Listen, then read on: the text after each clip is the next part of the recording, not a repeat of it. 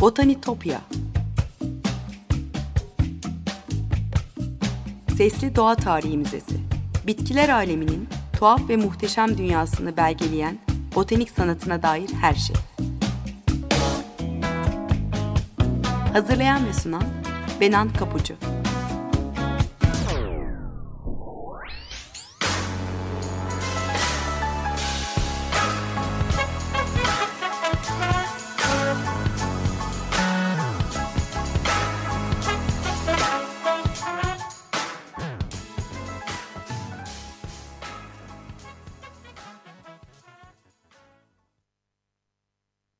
Merhaba sevgili Açık Radyo dinleyicileri. Botanitopya'ya, bitkiler aleminin tuhaf ve muhteşem dünyasına hoş geldiniz. Anlatıcınız ben Benan Kapucu.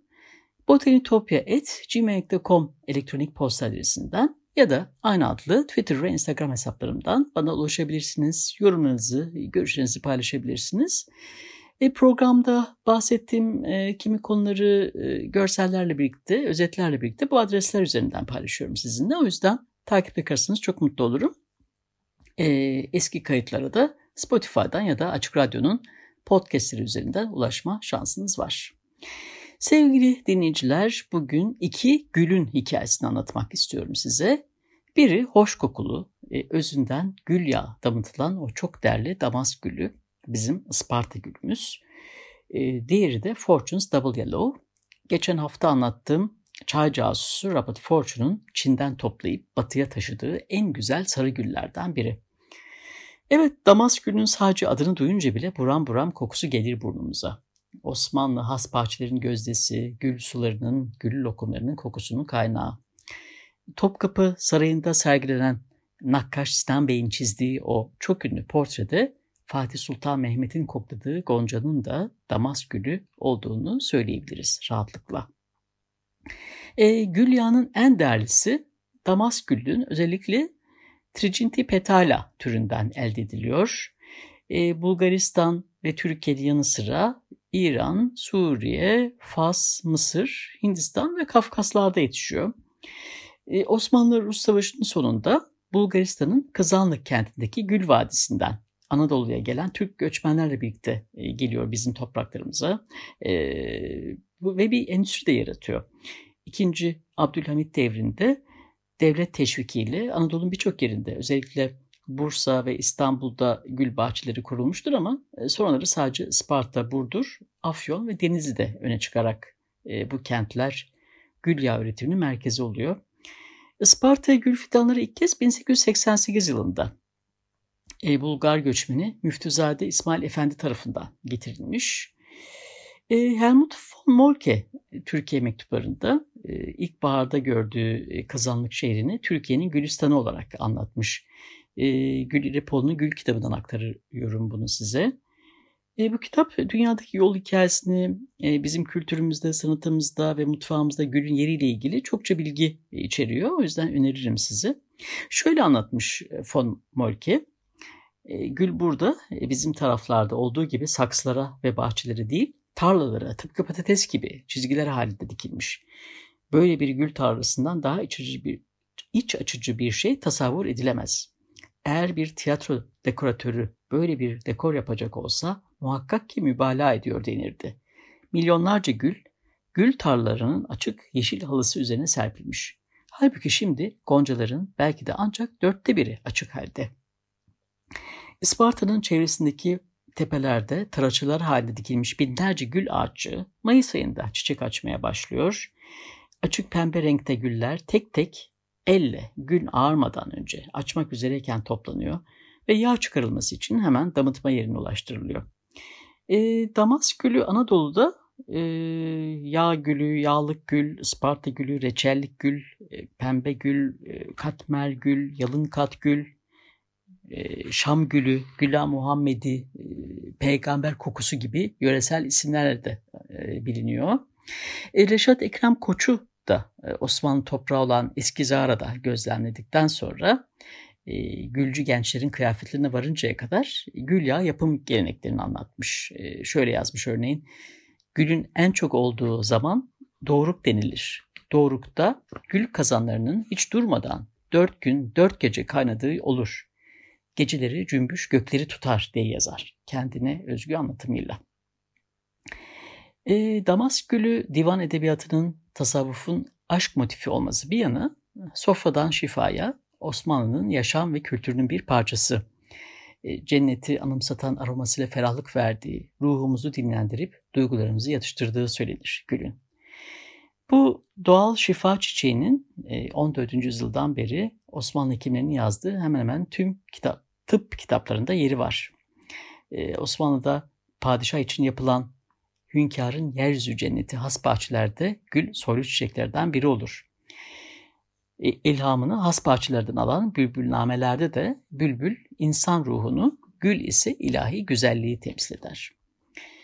Hans Christian Andersen 1841 yılında bizim topraklarımıza geldiğinde e, Damask güllerinden esinlenerek e, yazdığı e, Homer'in mezarından bir gül hikayesinde şöyle yazmış. E, Doğu'nun bütün şarkılarında bülbül güle olan aşkını dile getirir. Sessiz ve yıldızlı gecelerde bu kanatlı şarkıcı güzel kokulu çiçeğine serenatlar yapar. Bülbül ağaçtaki güllerin en güzeline aşkının acıklı şarkısını söylerken Dallarını büyükçe bir taşın üzerine sarkmış olan gül sükut ellermiş. İnsafa gelip bir damla gözyaşı döktüğünü gösteren tek çiğ zerresi bile yokmuş yapraklarında. E, Latince adı Rosa Damascena bu güllerin. Kökeni tam olarak bilinmiyor ama muhtemelen e, Provence gülü de denen e, kırmızı Rosa gallica ve beyaz açan misk gülü Rosa moscata'nın doğal melezlenmesiyle ortaya çıkmış.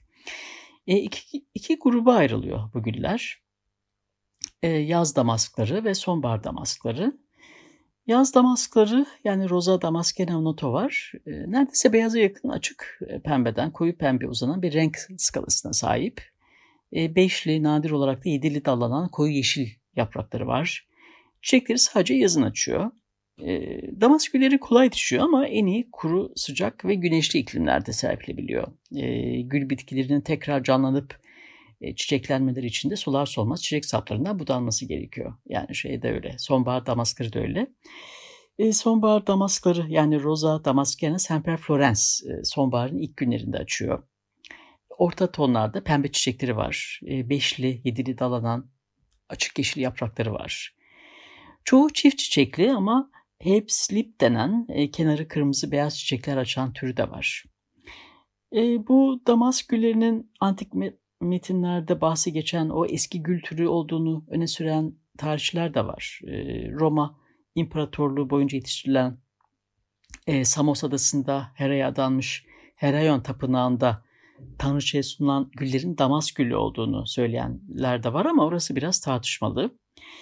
John Parkinson 1640 e, yılında e, antik tarihçi Yaşlı Plinius'un kitabındaki Rosa Praenestina için Damas gülü demiş ama sadece açık pembeye çalan rengini ifade etmek için söylediğini savunan e, görüşler de var. E, Herakleon'un duvar resimlerinde görünen Romalıların yetiştirdiği diğer gül türü çift çiçekli kırmızı Rosa gallica da kırmızı damask diye geçiyor kimi yerde. 19. yüzyıl Fransa'sında gül modasının olduğu yıllarda damask gülleri diğer türlerle çaprazlanarak da üretiliyormuş. E, blush damaskı örneğin büyük olasılıkla kara kuşburnu yani Rosa pimpinelli folia ile Laville de Bruxelles melizi örneğin. E, Birçok damask gülü e, pembe renkte ama Madame Hardy gibi bazı türleri var ve, ve onun bembeyaz çiçekleri var. E, 1870'lerde Paris'teki Lüksemburg bahçelerinin şef bahçıvanı Alex Hardy'ni yetiştirip e, Parislerle tanıştırdığı bir tür bu. E, damask gülünün Şam'dan Fransa'ya getirmesi aslında çok daha önce 13. E, yüzyıla dek uzanıyor. Şampanya kontu 4. Thibaut tarafından Haçlı seferlerinden sonra kutsal topraklardan getirilerek Provence bölgesine dikilmiş ve burada Provence gül adını almış.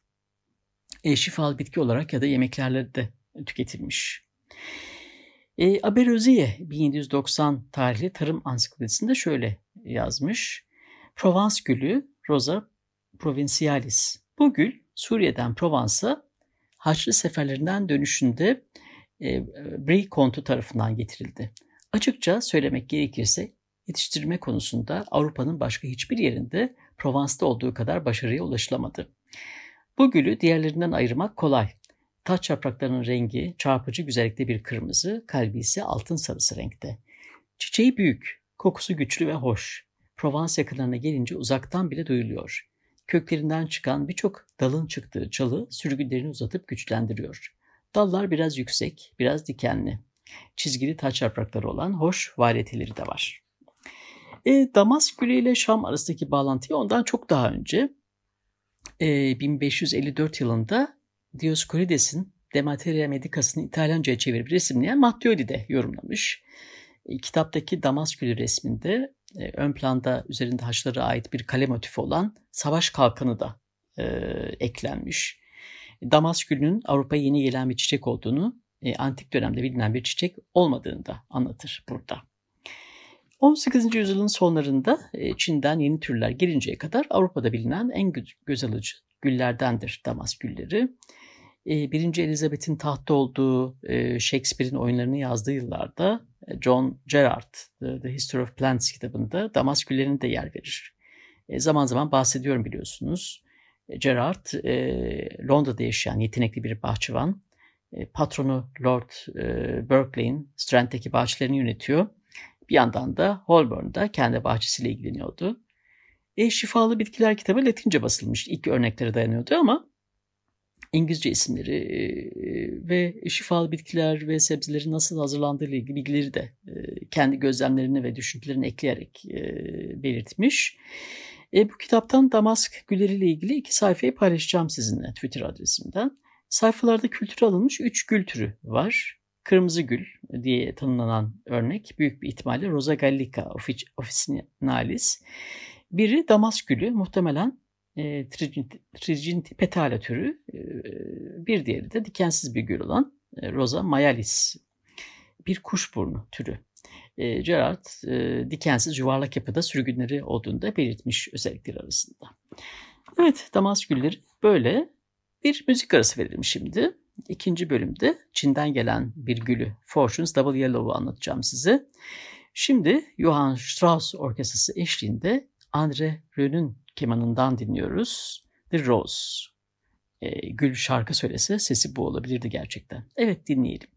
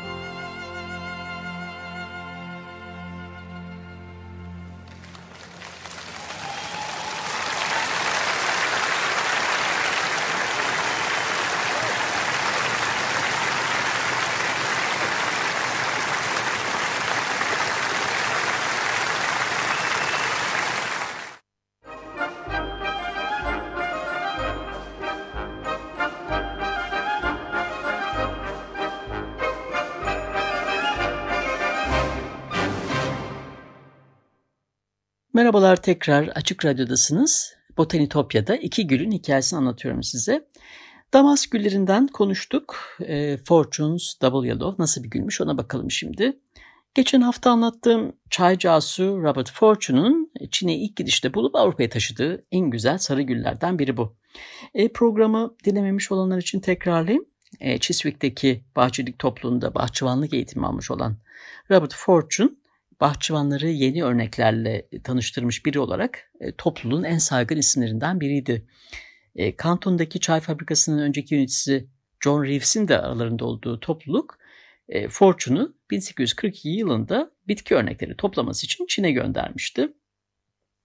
E, genç Fortune'un elinde özellikle arayıp bulup e, bilgi toplaması istenen örneklerin sıralandığı e, işte bambu varyeteleri ve türün e, yani hangi türün nasıl kullanıldığı, turunçgillerden kum katın özellikleri, e, pirinç kağıdında bitkinin e, hangi türün tercih edildiği gibi gibi 22 maddelik bir liste vardır. E, bu liste ek olarak aklında e, meşhur koleksiyoncu Joseph Banks için Çin bahçelerinde iki türün yetiştiği sanılan Double Yellow Rose'u bulup getirmek de vardır. E, Fortune e, Çin'e varır ve kıyılara baktığında ilk gözüne çarpan şeyler pek de cesaret verici değildir onun için. 1846 yılında İngiltere döndükten sonra seyahatiyle ilgili yazdığı kitabında şöyle anlatmıştır bu ilk izlenimini. Denizden baktığımda her tarafta granit kayalar, yer yer onların üzerine kapa- kaplamış kirli topraklarıyla çok çorak görünüyordu. Ağaçlar çok az sayıda, onlar da büyüyememiş. Çiçekli ülke burası mı? İngiltere'de anlatıp durdukları kamelyaların, açayaların ve güllerin ülkesi bu muydu diye sormuş kendine. E, Doğu Hindistan şirketi ve diğerler için sonradan yaptığı keşif gezilerinde diğer kitaplarında anlatmıştı. E, Fortune'un ekonomi açıdan en büyük başarısı Çin çay bitkilerini plantasyonlara taşımak olmuş ki bu Hindistan çay endüstrisinin başlangıcı hatta Çin ekonomisinde sonu olacaktır. Geçen hafta da anlattığım gibi. E, Fortune keşfettiği bu güzel sarı gülü e, bahçecilik topluluğunun yayını Journal'da şöyle anlatmış.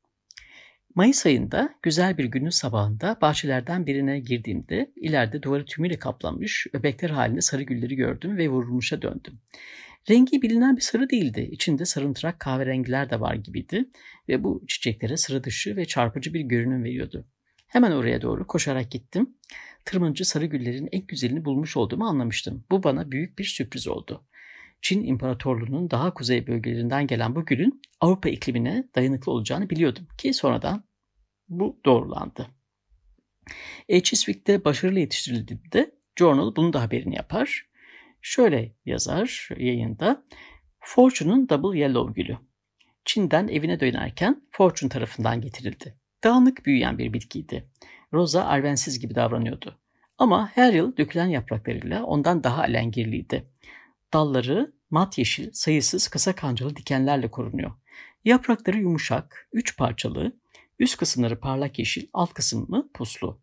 Çiçekleri çingülü kadar büyük, mora kaçan mat kahverengi lekeleri de var. Taç yaprakları gevşek. Çiçeğin genel görünüşüne dair tüm özellikler çok az evcilleştirilmiş yabani bir türe ait. Çalı formunda çingülü ve bizim Avrupalı Rosa arvensis gibi bazı turuncu türler arasında bir yerde görünüyor. Şimdilik İngilizlerin dikkatini çekmemiş görünüyor ama iyi bir anaç olabilir ve bizden daha sıcak iklimlerde kesinlikle daha da güzelleşecektir. İngiltere'de odun sıkı kolayca donabilir. Çay gölünden daha dayanıklı olduğunu söyleyemeyiz.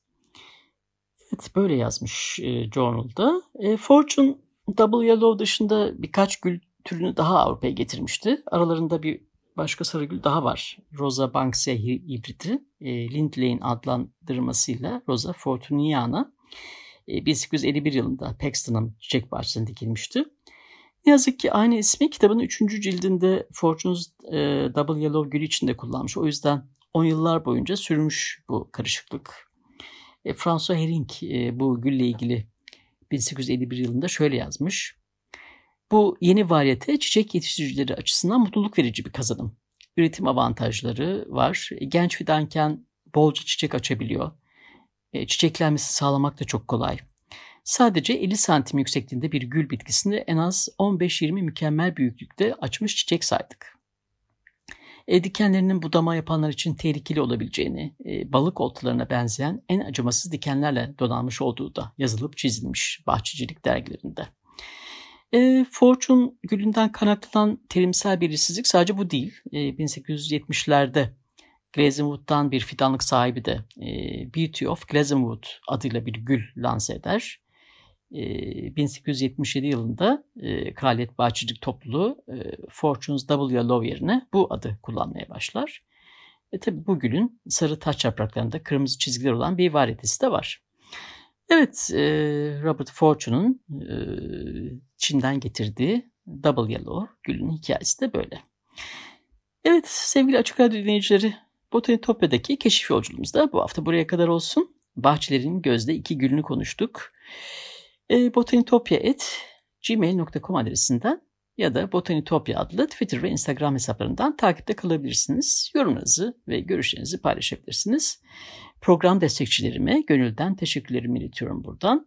Bir daha görüşünceye dek sevgiyle ve duayla kalın.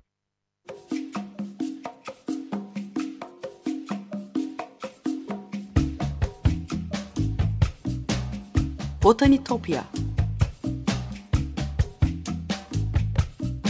Sesli Doğa Tarihi Müzesi Bitkiler aleminin tuhaf ve muhteşem dünyasını belgeleyen botanik sanatına dair her şey. Hazırlayan ve sunan Benan Kapucu